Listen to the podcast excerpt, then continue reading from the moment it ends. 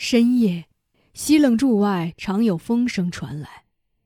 冬日的风中往往夹杂着野兽的叫声，而夏日的风中常有猫头鹰的叫声和蛙鸣。西楞柱里也有风声，风声中夹杂着父亲的喘息和母亲的呢喃。这种特别的风声是母亲达玛拉和父亲林克制造的。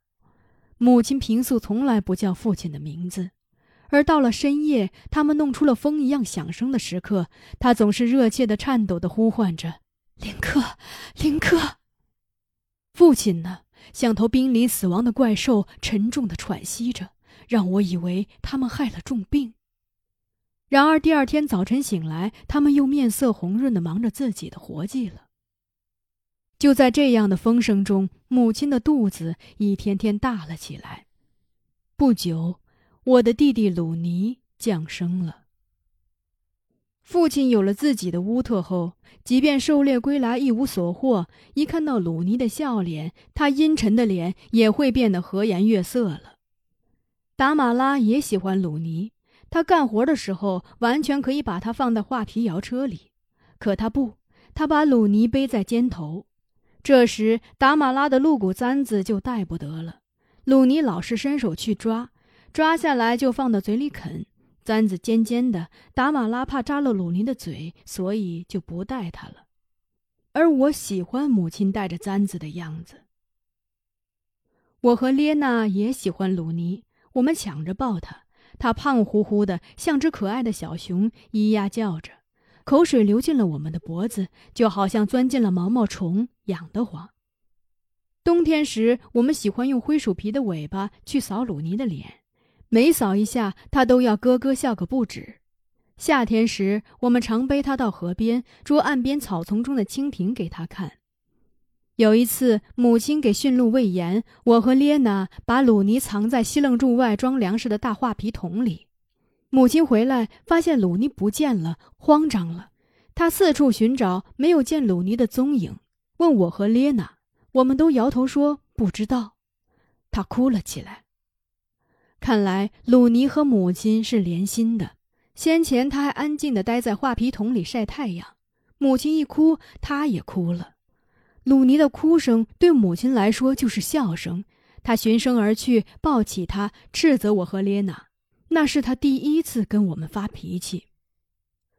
鲁尼的出现使我和列娜改变了对父母的称呼。原来我们规规矩矩的像其他孩子一样称母亲为俄尼，称父亲为阿玛。因为鲁尼太得宠了，我和列娜起了嫉妒心，私下里就管母亲叫达玛拉，叫父亲为林克。所以现在提到他们的时候，我还有些改不过来。请神饶恕我。乌力楞的成年男人身边都有女人，比如林克有达玛拉，哈谢有玛利亚，昆德有伊芙琳，伊万有蓝眼睛、黄头发的纳杰什卡。可尼都萨满却是孤身一人。我想，那袍皮口袋供的神一定是女神，不然他怎么会不要女人呢？我觉得尼都萨满跟女神在一起也没什么，只不过他们生不出小孩子来，有点让人遗憾。一个营地里如果少了小孩子，就像树木缺了雨水，看上去总是不那么精神的。比如伊万与纳杰什卡，他们常常逗自己的那双儿女吉兰特和娜拉，并发出哈哈的笑声。昆德与伊芙琳的孩子金德虽然不那么活泼，但他也像盛夏时飘来的一片云彩一样，给昆德与伊芙琳带来阴凉，让他们心境平和。相反，哈谢与玛利亚因为没有孩子，脸上就总是弥漫着阴云。一旦罗林斯基来我们的营地了，他带到哈谢的西楞柱里的就不仅仅是烟酒糖茶了，还有药。可玛利亚吃了那些治疗不孕症的药后，肚子还是老样子，急得哈谢像遭的围猎的驼鹿一样，脸上总是现出茫然的神情，不知道出路在哪里。玛利亚常用头巾遮住脸，低着头去尼都萨满的西楞柱。他去拜见的不是人，而是神。他希望神能赐予他孩子。伊芙琳是我的姑姑，他很爱讲故事，关于我们这个民族的传说以及父亲与尼都萨满之间的恩怨，都是他告诉我的。当然，有关民族的传说故事是在我幼年时就听到的，而大人们之间的爱恨情仇是在父亲去世后，母亲和尼都萨满先后变得癫狂后告诉我的。那时我已快做维克特的母亲了。我这一生见过的河流太多太多了，它们有的狭长，有的宽阔，有的弯曲，有的平直。有的水流急促，有的则风平浪静。它们的名字基本是我们命名的，比如德尔布尔河、奥鲁古雅河、比斯吹雅河、贝尔茨河以及伊敏河、塔里亚河等。而这些河流大都是额尔古纳河的支流，或者是支流的支流。我对额尔古纳河的最早记忆。与冬天有关。那一年，北部的营地被铺天盖地的大雪覆盖，驯鹿找不到吃的，我们不得不向南迁移。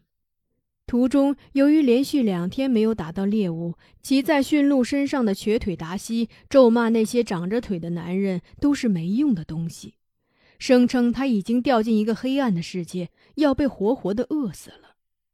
我们不得不靠近额尔古纳河，用冰签凿开冰面捕鱼来吃。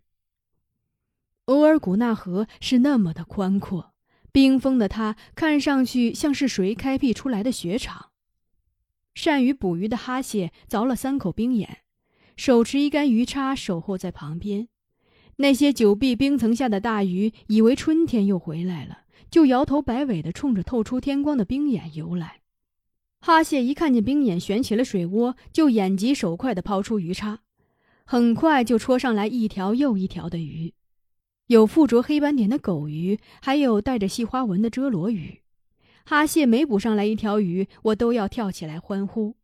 列娜不敢看冰眼，吉兰特和金德也不敢看，冒着水汽的冰眼在他们眼里一定跟陷阱一样，他们远远地避开了。我喜欢娜拉。她虽然比我还小几岁，但跟我一样胆大。他弯着腰，将头探向冰眼。哈谢让他离远点儿，说是万一失足跌进去，就会喂了鱼了。娜拉将头上的袍皮帽子摘下来，甩了甩头，赌咒发誓的跺着脚说：“快把我扔进去吧！我天天游在里面。你们想要鱼了，就敲一敲冰面，叫一声娜拉，我就顶破冰层，把鱼给你们送上。我要是做不到的话，你们就让鱼把我吃了算了。”他的话没吓着哈谢，倒把他的母亲纳杰什卡吓着了。他奔向娜拉，在胸口不住地画着十字。纳杰什卡是个俄国人，他跟伊万在一起，不仅生出了黄头发白皮肤的孩子，还把天主教也带来了。所以在乌里楞，纳杰什卡既跟着我们信奉马鲁神，又朝拜圣母。伊芙琳姑姑为此很看不起纳杰什卡。我并不反感纳杰什卡多信几样神，那时神在我眼里是看不见的东西。不过我不喜欢纳杰什卡在胸前画十字，那姿态很像是手执一把尖刀要剖出自己的心脏。黄昏时，我们在额尔古纳河上燃起篝火吃烤鱼。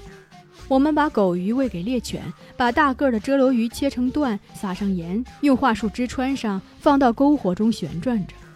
很快，烤鱼的香味就飘散出来了。大人们边吃鱼边喝酒。我和娜拉在河岸上赛跑，我们像两只兔子，给雪地留下一串串密集的脚印。我还记得，当我和娜拉跑到河对岸的时候，被伊芙琳给喊了回来。她对我说：“对岸是不能随便去的，那已不是我们的领地了。”她指着娜拉说：“她去可以，那是她的老家。”早晚有一天，纳杰什卡会把吉兰特和娜拉带回左岸的。在我眼里，河流就是河流，不分什么左岸右岸的。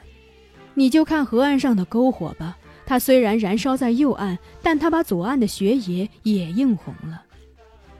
我和娜拉不在意伊芙琳的话，仍然在左岸与右岸之间跑来跑去。娜拉还特意在左岸解了个手，然后她跑回右岸，大声对伊芙琳说：“我把我的尿留在老家了。”伊芙琳白了娜拉一眼，就像她看着驯鹿产下畸形崽时的表情一样。在那个夜晚，伊芙琳姑姑告诉我，河流的左岸曾经是我们的领地，那里是我们的故乡，我们曾是那里的主人。那里歌声。